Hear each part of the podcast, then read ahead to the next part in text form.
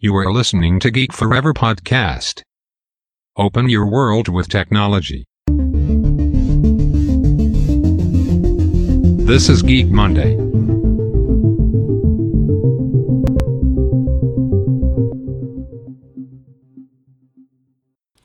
สวัสดีครับผมดนทราดลจากดอดนเบาะนะครับและนี่คือรายการ Geek Monday นะครับรายการที่จะนำท่านไปพบกับเทคโนโลยีใหม่ๆนะครับเทคโนโลยีล้ำล่าสุดจากทุกที่ทั่วโลกที่ผมจะมาอัปเดตให้ทุกอาทิตย์นะครับในรายการ Geek Monday เราจะเจอกันทุกวันจันทร์นะครับเหมือนเดิมนะครับซึ่งตอนนี้นะครับข่าวดีล่าสุดก็คือทางเราได้อัปเดตเข้าไปที่พอดแคสต์ตัวใหม่อย่าง Google Podcast แล้วนะครับแอปหลักซึ่งเป็น Google ของ Google นะครับตอนนี้เราสามารถค้นหาได้นะครับ Geek Forever Podcast นะครับที่Google Podcast นะครับแล้วก็แพลตฟอร์มเดิมๆก็ยังเหมือนเดิมนะครับก็คือตัว Podbean เป็นแอปหลักแล้วก็ตัว Spotify นะครับที่เราจะฟีดไปรวมถึงคลิปทุกคลิปก็จะลงใน YouTube ด้วยนะครับถ้ายังไงก็ฝาก Subscribe ฝากfollow กันด้วยนะครับซึ่งเหมือนเดิมนะครับในรายการ Geek Monday เราจะนำเอาเทคโนโลยีใหม่ๆนะครับเทคโนโลยีล่าสุดนะครับไม่ว่าจะเป็นเรื่องของAI robot machine learning blockchain หรือว่าตัว 3D printing นะครับเทคโนโลยีล่าสุดที่ผมกำลังสนใจอยู่ในตอนนี้แล้วก็จะมาพูดถึงในEP นี้นะครับในเรื่องของเทคโนโลยีด้านการพิมพ์3มิติหรือ 3D printing นะครับสำหรับหัวข้อในวันนี้นะครับผมจะมาพูดถึงเรื่องของเทคโนโลยี 3D printing ออร์แกนนะครับในอนาคตของการปลูกถ่ายอวัยวะของมนุษย์นะครับซึ่งเป็นเรื่องที่น่าสนใจมากนะครับตรงนี้ผมได้เขียนบล็อกไปหลายๆครั้งนะครับในส่วนของเรื่องการนำเอาเทคโนโลยี 3D Printing นะครับมาทำการสร้างตัวอวัยวะเทียมขึ้นมานะครับซึ่งหลายๆเทคโนโลยีเนี่ยน่าสนใจมากๆนะครับตอนนี้มีการวิจัยไปค่อนข้างพัฒนาไปอย่างรวดเร็วนะครับในเรื่องของการนำเอาเทคโนโลยี 3D Printing เนี่ยมาใช้ในการสร้างอวัยวะเทียมนะครับซึ่งต้องบอกว่ามันเป็นเรื่องที่น่าสนใจมากๆนะครับเพราะว่าในปัจจุบันเนี่ยมีผู้ป่วยที่ต้องการอ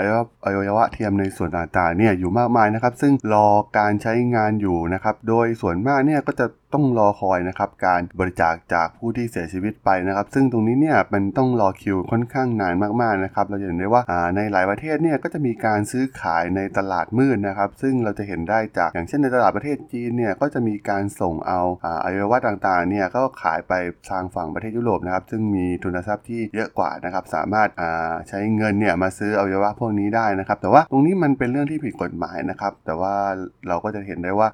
ตัวการใช้เทคโนโลยีใหม่เนี่ยอย่างเทคโนโลยีการพิมพ์3มิติเนี่ยมาใช้ในการสร้างอวัยวะเนี่ยเป็นเรื่องที่น่าสนใจมากๆนะครับเพราะว่ามันสามารถที่จะทดแทนในเรื่องดังกล่าวได้อย่างดีนะครับผู้ป่วยก็ไม่จำเป็นต้องรออวัยวะจากผู้ที่บริจาคต่อไปนะครับในอนาคตซึ่งก่อนอื่นนะครับผมก็จะขอย้อนกลับไปพูดถึงประวัติรวมถึงรายละเอียดของตัวเครื่องพิมพ์3มิติกันก่อนนะครับซึ่งตัวเครื่องพิมพ์3มิติเนี่ยจะมีความแตกต่างจากเทคโนโลยีการพิมพ์แบบปกตินะครับที่เราคุ้นชินกันนะครับโดยเทคโนโลยีการพิมพ์แบบปกติที่ถ้าเราทำกันก็คือการแปลงข้อมูลที่เป็นดิจิตอลนะครับไม่ว่าจะเป็นตัวอักษรภาพถ่ายนะครับไม่ว่าการใช้โปรแกรมต่างๆนะครับ Microsoft Word PDF หรือว่า PowerPoint ต่างๆเนี่ยพิมพ์ออกมาเป็นภาพนะครับบนกระดาษที่เราสามารถที่จะจับต้องได้นะครับซึ่งตรงนี้เนี่ยก็เป็นเทคโนโลยีที่มีมานานแล้วนะครับโดยการพิมพ์โดยเครื่องพิมพ์ที่เป็นเครื่องพิมพ์เลเซอร์หรือว่าตัว Inkjet นะครับตรงนี้เราน่าจะรู้จักกันดีอยู่แล้วนะครับในขณะที่ในเรื่องของการพิมพ์แบบ3มิตินะครับก็อาศัยหลักการคล้ายๆกันนะครับก็คือการแปลงข้อมูลที่เป็นดิจิตอลเนี่ยให้กลายเป็นแบบจำลองแบบ3มิตินะครับโดยมีการหั่นออกมาเป็นข้อมูล2มิติหลายๆชั้นนะครับซึ่งตรงนี้เนี่ยเราเรียกขั้นตอนนี้ดังกล่าวว่าการแบ่งชั้นนะครับหรือว่าการ slicing นะครับจากนั้นจึงทำการส่งข้อมูลไปยังเครื่องพิมพ์นะครับให้เริ่มพิมพ์ชิ้นงานทีละชั้นจนได้แบบจำลอง3มิติตามที่ได้ออกแบบไว้นะครับสำหรับตัวเครื่อง 3D printer เครื่องแรกของโลกนะครับเกิดขึ้นจากการประดิษฐ์ของคุณปู่ชักฮาวนะครับซึ่งคนส่วนใหญ่เรียกกันว่าชักฮาวเนี่ยก็คือเป็นผู้ก่อตั้งบริษัท3D System นะครับโดยเป็นผู้ผลิตเครื่องพิมพ์3มิติรายใหญ่ของโลกในปัจจุบันนะครับโดยคุณชักฮาวเนี่ยได้ใช้หลักการของการฉายรังสี UV นะครับเพื่อทำให้เรซินเกิดการแข็งตัวนะครับซึ่งเทคโนโลยีดังกล่าวเนี่ยได้รับการจดสิทธิบัตรในปี 1984 นะครับโดยเทคโนโลยีนี้เนี่ยได้มีการใช้มาจนถึงปัจจุบันนะครับโดยเรียกสั้นๆว่า SLA 3D Printing นะครับโดยเทคโนโลยีของเครื่อง 3D Printer แบบ SLA เนี่ยก็จะมีข้อดีคือจะได้ผิวของชิ้นงานที่มีความละเอียดสูงนะครับไม่ต้องมี การตัดแต่งอะไรมากมายนะครับแต่ว่าข้อจำกัดของเครื่องประเภทนี้ก็คือโดยเฉพาะผู้ใช้งานตามบ้านเนี่ยต้องอาศัยประสบการณ์แล้วก็ความชำนาญสูงนะครับในการปรับค่าตัวแปรต่างๆเพื่อใช้ในการผลิตนะครับให้เหมาะสมรวมถึงข้อจำกัดต่างๆนะครับด้านวัสดุที่มีให้เลือกใช้น้อยกว่าเทคโนโลยีเครื่องพิมพ์แบบอื่นๆนะครับซึ่งหลังจากนั้นนะครับก็ได้มีการผลิตเทคโนโลยีทางด้าน 3D Printing เนี่ยออกมาอีกมากมายนะครับเครื่องพิมพ์ต่างๆก็ได้ออกมาอีกหลายรูปแบบนะครับซึ่งเราจะเห็นได้ว่าตอนนี้เริ่มนำมาใช้ในธุรกิจจริงๆจังๆกันเพิ่มมากขึ้นในปัจจุบันนะครับเราจะเห็นได้ว่าการขึ้นงานการใช้งานโมเดลขนาดเล็กเนี่ยเราสามารถที่จะใช้ตัวเทคโนโลยี 3D Printing เนี่ยมาใช้ประโยชน์ได้อย่างยอดเยี่ยมนะครับไม่จำเป็นต้องไปใช้เครื่องขนาดใหญ่นะครับเหมือนในโรงงานอุตสาหกรรมขนาดใหญ่นะครับทำให้การออกแบบคอนเซปต์โปรโตไทป์ต่างๆเนี่ยสามารถทำได้ง่ายขึ้นนะครับในปัจจุบันซึ่งปัจจุบันเนี่ยก็เราได้เห็นที่อันดานำเอาเทคโนโลยี 3D Printing เนี่ยมาใช้ในการสร้างวัตถุเพื่อใช้ในงานจริงๆมากขึ้นแล้วนะครับซึ่ง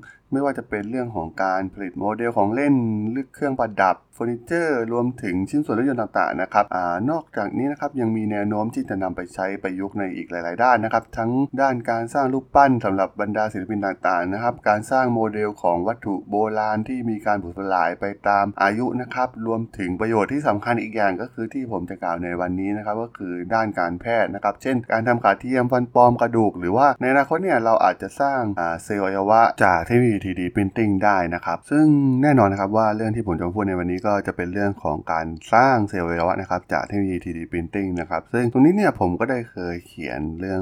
ราวเหล่านี้ไว้แล้วนะครับในบล็อกนะครับผมจะมาขอยกตัวอย่างในพอดแคสต์ EP นี้ใน3ตัวอย่างนะครับในงานวิจัยที่น่าสนใจนะครับในการสร้างอวัยวะเทียมที่จะมาใช้ทดแทนการปลูกถ่ายในมนุษย์ในอนาคตนะครับซึ่งต้องบอกว่ามันใกล้ความเป็นจริงเข้าไปทุกทีแล้วนะครับในการสร้างอวัยวะเทียมจากเทคโนโลยี 3D Printing เหล่านี้นะครับสำหรับงานวิจัยชิ้นแรกนะครับเป็นเรื่องที่ค่อนข้างดังในช่วงต้นปีที่ผ่านมานะครับในการที่นักวิจัยจากมหาวิทยาลัยเทลอาวีฟในประเทศอิสราเอลนะครับได้เข้าใกล้เป้าหมายนะครับในการทำปลูกถ่ายหัวใจเนี่ยที่สามารถปลูกถ่ายให้กับมนุษย์ได้นะครับโดยตัวทีมวิจัยเนี่ยได้ประสบความสำเร็จนะครับในการใช้เทคโนโลยี 3D Printing เนี่ยมาสร้างหัวใจโดยใช้เนื้อเยื่อของมนุษย์ซึ่งตรงนี้เนี่ยได้มีการตีพิมพ์เรื่องราวเหล่านี้นะครับในนิตยสาร Advanced Science นะครับซึ่งก็ต้องบอกว่าการสร้างอวัยวะแรกโดยใช้หัวใจเนี่ยเป็นเรื่องที่ท้าทายความสามารถของนักวิจัยเป็นอย่างมากนะครับเพราะว่าอวัยวะอย่างหัวใจของมนุษย์เนี่ยเป็นอวัยวะที่มีการทำงานที่มีความซับซ้อนค่อนข้างสูงนะครับเราจะเห็นได้ว่า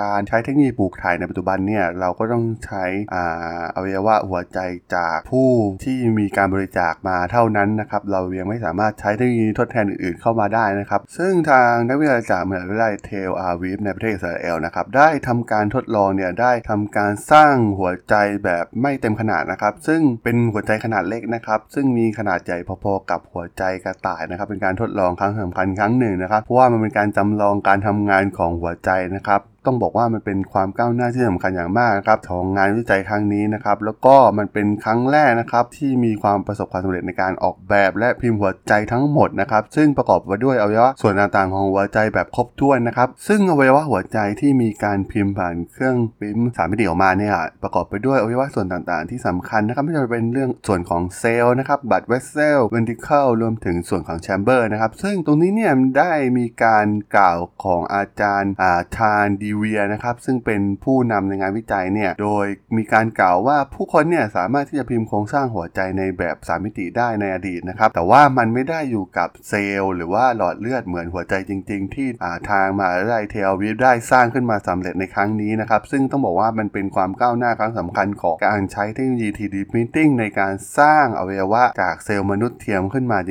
ริงๆครับสามารถนำไปใช้จริงได้ในอนาคตอย่างแน่นอนนะครับทางด้านโปรเฟสเซอร์ทาวดีเวียได้กล่าวไว้นะครับซึ่งก็ต้องบอกว่าตัวตอนนี้นะครับนักวิทยาศาสตร์ได้มีการใช้เทคโนโลยี 3D Printing เนี่ยทางการแพทย์มากมายนะครับในช่วงไม่กี่ปีที่ผ่านมานะครับอีกหลายมหาวิทยาลัยนะครับไม่ว่าจะเป็นนักวิจัยจากมหาวิทยาลัยโตลอนโตจากประเทศแคนาดานะครับซึ่งกำลังทำงานเกี่ยวกับการใช้เทคโนโลยีดังกล่าวเนี่ยเพื่อพิมพ์ผิวหนังนะครับในบริเวณที่มีแผลนะครับรวมถึงในมหาวิทยาลัยมินนิโซตาในประเทศสหรัฐอเมริกาเนี่ยได้ทำการพัฒนาหัวกะโหลกแบบโปร่งใสนะครับที่ช่วยให้นักวิจัยเข้าใจการทำงานของสมองได้อย่างดียิ่งขึ้นนะครับโดยทีมงานนักวิจัยจากมหาวิทยาลัยเทลอาวีฟเนี่ยได้ทำการสกัดเนื้อเยื่อไขมันจากผู้ป่วยนะครับแล้วก็ใช้สิ่งเหล่านี้นะครับเป็นเปรียบเสมือนกับน้ำหมึกในสำหรับการพิมพ์3มิตินะครับซึ่งแน่นอนนะครับว่าตัว เนื้อเยื่อไขมันเหล่านี้เนี่ยมันเป็นพิมพ์เขียวสำหรับการสร้างแบบจำลองด้านเนื้อเยื่อนะครับซึ่งในขณะตอนนี้นะครับไทยเอ็มนักวิจัยเนี่ยยังพบว่าแม้ตัวเทคโนโลยีนี้จะมีข้อบกพร่องในการทำงานนะครับซึ่งหัวใจสามารถหดตัวแต่ไม่สามารถสูบฉีดเลือดได้นะครับแต่ว่าพวกเขาเนี่ยก็วางแผนที่จะทดสอบหัวใจที่ใช้เทคโนโลยี 3D Printing เนี่ยกับสัตว์จริงๆดูก่อนนะครับก่อนที่จะมาทดลองกับมนุษย์นะครับซึ่งแน่นอนนะครับทางโปรเฟสเซอร์ดิเวียเนี่ยได้กล่าวว่าใน10ปีข้างหน้าเนี่ยอาจจะมีเครื่องพิมพ์อวัยวะในโรงพยาบาลที่ดีที่สุดทั่วโลกนะครับซึ่งแน่นอนขั้นตอนเหล่านี้เนี่ยก็จะกลายเป็นขั้นตอนปกตินะครับแบบประจำเหมือนการปลูกถ่ายโดยใช้อวัยวะจากผู้บริจาคเหมือนในปัจจุบันนะครับซึ่งแน่นอนนะครับว่าเทคโนโลยีตอนนี้เนี่ยกำลังก้าวไปข้างหน้าอย่างรวดเร็วนะครับเราจะทำให้มนุษย์เนี่ยสามารถมีชีวิตยืนยาวได้อย่างแน่นอนในอนาคตอันใกล้นี้นะครับสำหรับตัวอย่างที่สองที่ผมจะมาพูดถึงนะครับเป็นเรื่องของบริษัทเชิงพาณิชย์กันบ้าง นะครับอย่างตัวบริษัทเพลิสไบโอโลจิกนะครับโดยได้มีการระดมทุนประมาณ 8.7 ล้านเหรียญ นะครับแล้วก็มีความก้าวหน้าครั้งสำคัญนะครับในการสร้างอวัยวะที่ใช้ที่ 3D Printing นะครับแล้วก็บริษัทอย่างVolumetric Bio นะครับจากการวิจัยจากมหาวิทยาลัยต่างๆทั่วโลกเนี่ยก็ได้เปิดเผยความก้าวหน้าที่สำคัญของเทคโนโลยีดังกล่าวนะครับเมื่อราวๆต้นปีนี้นะครับโดยความสำเร็จใหม่จากบริษัท Premlex Biologic เนี่ยนะครับทำให้บริษัทสามารถที่จะเร่งระยะเวลาในการเข้าสู่ตลาดเชิงพาณิชย์จริงๆนะครับมีการซื้อขายอวัยวะเทียมโดยใช้เทคโนโลยี 3D Printing จริงๆได้นะครับซึ่งรวมถึงการขายโครงสร้างเนื้อเยื่อของหลอดเลือดนะครับไปยังสถาบันการวิจัยต่างๆที่มีอยู่ทั่วโลกที่กำลังต้องการอวัยวะพวกนี้อยู่นะครับแล้วก็ในอนาคตเนี่ยก็จะใช้เพื่อการปลูกถ่ายผิวหนังนะครับในการทำหลอดเลือดเพื่อผลิตอินซูลินนะครับสำหรับผู้ป่วยที่ต้องการได้นะครับโดยเฉพาะอย่างเช่นผู้ป่วยที่เป็นโรคเบาหวานที่มีอยู่ทั่วโลกในปัจจุบันนะครับซึ่งการสร้างเครื่องแยกหลอดเลือดที่ทำจากเซลล์ของผู้ป่วยเนี่ยก็ทำให้เพิ่มโอกาสนะครับในการทำให้เทคโนโลยีดังกล่าวเนี่ยประสบความสำเร็จได้รวดเร็วยิ่งขึ้นนะครับซึ่งการรักษานี้นะครับที่นำเสนอโดยบริษัทเพลเลสเนี่ยสามารถเพิ่มคุณภาพชีวิตแล้วก็ทำให้อายุของคนที่รอไตเทียมเนี่ยสามารถมีอายุที่ยืนยาวขึ้นได้นะครับซึ่งงานวิจัยคล้ายๆกันนี้นะครับก็ได้มีการทดลองโดยนักวิจัยที่นำโดยนักวิจัยทางด้านชีวภาพนะครับที่ชื่อว่าจอร์แดนมิลเลอร์นะครับจากไลฟ์ยูนิเวอร์ซิตี้นะครับแล้วก็ร่วมกับนักวิจัยอย่างเคลลี่สตีเวนนะครับแห่งมหาวิทยาลัยวอชิงตันนะครับร่วมกับผู้ช่วยวิจัยจากดุ๊กยูนิเวอร์ซิตี้นะครับโลแวนยูนิเวอร์ซิตี้นะครับแล้วก็บริษัทออกแบบทางด้านเทคโนโลยี 3D Printing ชื่อดังอย่าง Nerve System นะครับในการเปิดเผยรูปแบบของถุงอากาศนะครับที่เรียนแบบการทำงานของปอดของมนุษย์นะครับซึ่งเป็นแบบจำลองที่สามารถส่งออกซิเจนเนี่ยไปยังหลอดเลือดรอบข้างได้นะครับโดยสร้างเครือข่ายหลอดเลือดที่เรียนแบบทางเดินร่างกายของมนุษย์นั่นเองนะครับโดยดรอเล็กซ์มอร์แกนนะครับผู้อำนวยการหลักของ Kosala Venture นะครับหนึ่งในกลุ่มผู้ลงทุนหลักของ Playlis นะครับกล่าวว่าเทคโนโลยีของตัวบริษัท Playlis เนี่ยได้สร้างความสามารถที่จำเป็นนะครับต่อการสร้างเนื้อเยื่อขนาดใหญ่เหล่านี้นะครับและด้วยการลงทุนในบริษัท Playlis นะครับก็ได้ทำให้เกิดสนับสนุนความคิดใหม่ๆนะครับที่ท้ายที่สุดแล้วเนี่ยจะสามารถผลิตสมองเทียมหรือว่าไตเทียมนะครับเพื่อใช้ในการจัดการกับความต้องการจากผู้ป่วยทั่วโลกในเร็วๆนี้ได้อย่างแน่นอนนะครับดรอเล็กซ์มอร์แกนนะครับผู้อำนวยการหลักของ Kosala Venture ที่เป็นนักลงทุนหลักกล่าวไว้นะครับต้องบอกว่าเป็นเรื่องน่าสนใจนะครับในการที่บริษัทเชิงพาณิชย์ที่มาทำตัวผลิตภัณฑ์รวมถึงวิจัยทางด้านนี้นะครับเพื่อออกไปยังผู้บริโภคให้ได้รวดเร็วที่สุดนะครับสำหรับในตัวอย่างอีกของบริษัทอย่างบริษัท BioLife 4D นะครับซึ่งเป็นบริษัทเทคโนโลยีทางด้านชีวภาพในเมืองชิคาโกนะครับตอนนี้ได้ประกาศว่าบริษัทเนี่ยประสบความสำเร็จนะครับในการพิมพ์3มิตินะครับของหัวใจมนุษย์ขนาดเล็กซึ่งคล้ายๆกับที่มหาวิทยาลัยเทลอาวีฟได้ทำนะครับซึ่งหัวใจเล็กๆดังกล่าวเนี่ยมีโครงสร้างเช่นเดียวกับหัวใจขนาดเต็มนะครับที่มีอยู่ในร่างกายของมนุษย์นะครับแล้วก็บริษัทจะบอกว่ามันเป็นความก้าวหน้าครั้งสำคัญนะครับในการผลักดันเพื่อที่จะสร้างหัวใจเทียมนะครับที่มีศักยภาพสูงสำหรับการปลูกถ่ายในอนาคตอันใกล้นี้นะครับซึ่งต้องบอกว่าเทคโนโลยีดังกล่าวเนี่ยหัวใจดังกล่าวเนี่ยถูกพิมพ์ด้วยเซลล์กล้ามเนื้อหัวใจของผู้ป่วยนะครับและทาง BioLink 4D เนี่ยโดยทำจากสารประกอบเมทริกซ์นอกเซลล์นะครับที่มีการทำซ้ำเลียนแบบคุณสมบัติของหัวใจสัตว์เลี้ยงลูกด้วยนมนะครับโดยทาง BioLife 4D เนี่ยเมื่อต้นปีที่ผ่านมาเนี่ยบริษัทได้ทำการพิมพ์ส่วนประกอบของหัวใจมนุษย์นะครับซึ่งมีส่วนประกอบของหัวใจอย่างวาล์วเวนทริเคิลรวมถึงหลอดเลือดออกมานะครับซึ่งเรียนแบบส่วนประกอบจ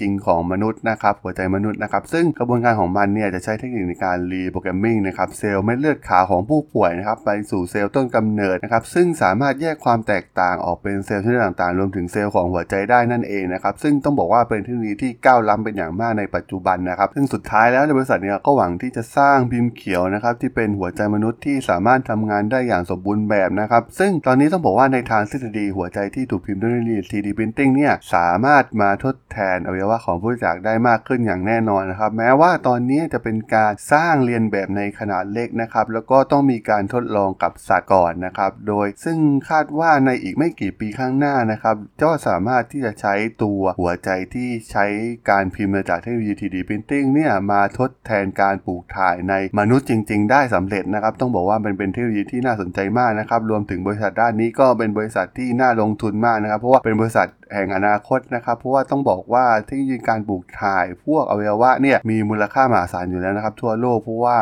เหล่าผู้มีเงินเศรษฐีต่างๆเนี่ยก็มีการรอที่จะมีการทำการปลูกถ่ายอวัยวะของตัวเองอยู่มากมายนะครับแต่มันไม่สามารถทำได้นะครับเพราะว่ายังไม่มีบริจาคมากพอเทียบกับความต้องการในขณะนี้นะครับซึ่งก็ต้องบอกว่าตลาดนี้เป็นตลาดที่น่าสนใจมากนะครับเพราะว่ามีดีมานด์ที่มีอยู่ค่อนข้างมากนะครับทั่วโลกแล้วก็กำลังรอที่จะปลูกถ่ายอวัยวะนะครับแล้วก็เรื่องของสุขภาพเนี่ยเป็นเรื่องสำคัญนะครับพร้อมเหล่าผู้ป่วยเนี่ยก็พร้อมจะทุ่มเงินมากมายมหาศาลอยู่แล้วนะครับเพื่อให้สามารถใช้การปลูกถ่ายอวัยวะให้กับพวกเขาให้กลับมามีชีวิตแบบปกติได้นะครับซึ่งแน่นอนนะครับบริษัท BioLife 4D เนี่ยไม่ใช่บริษัทเดียวนะครับที่มองหาอวัยวะการปลูกถ่ายเนี่ยโดยใช้เทคโนโลยีทางด้าน 3D Printing นะครับอย่างที่กล่าวไปแล้วนะครับนักวิจัยที่มหาวิทยาลัยเทลวิทก็ได้ทดลองการใช้เทคโนโลยี 3D Printing ในหัวใจมาเหมือนกันนะครับซึ่งก็ต้องบอกว่าการได้เห็นการทำงานหัวใจเนี่ยผ่านเทคโนโลยี 3D Printing นะครับรวมถึงการที่นักวิทยากรรมชีวภาพที่มหาวิทยาลัยยักษ์ใหญ่อย่าง MIT เนี่ยกำลังวิจัยเกี่ยวกับการจัดการเครือข่ายหลอดเลือดที่ซับซ้อนนะครับในการใช้เทคโนโลยี 3D Printing เพื่อมาใช้ในการรักษาด้วยอวัยวะเทียมในอนาคตอันใกล้เช่นเดียวกันนะครับเราจะเห็นได้ว่าตอนนี้นะครับในมหาวิทยาลัยระดับโลกหลายๆมหาวิทยาลัยนะครับที่สนใจเกี่ยวกับด้านไบโอชีวภาพต่างๆนะครับการใช้เทคโนโลยี 3D Printing เนี่ยกำลังเป็นที่สนใจเป็นอย่างมากนะครับตอนนี้ก็ไม่แน่ใจนะครับว่าในประเทศไทยเนี่ยกำลังก้าวไปถึงจุดไหนแล้วกับเทคโนโลยี 3D Printing ออร์แกนนะครับในการทำกับเซลล์อวัยวะของร่างกายมนุษย์นะครับต้องบอกว่ามันเป็นธุรกิจแห่งอนาคตจริงๆนะครับใครทำสามารถทำสำเร็จแล้วก็เอามาใช้ปลูกใช้ได้จริงเนี่ยก็เป็นเรื่องน่าสนใจมากนะครับว่าธุรกิจนี้เป็นธุรกิจที่มีขนาดใหญ่มหาศาลมากนะครับรวมถึงเ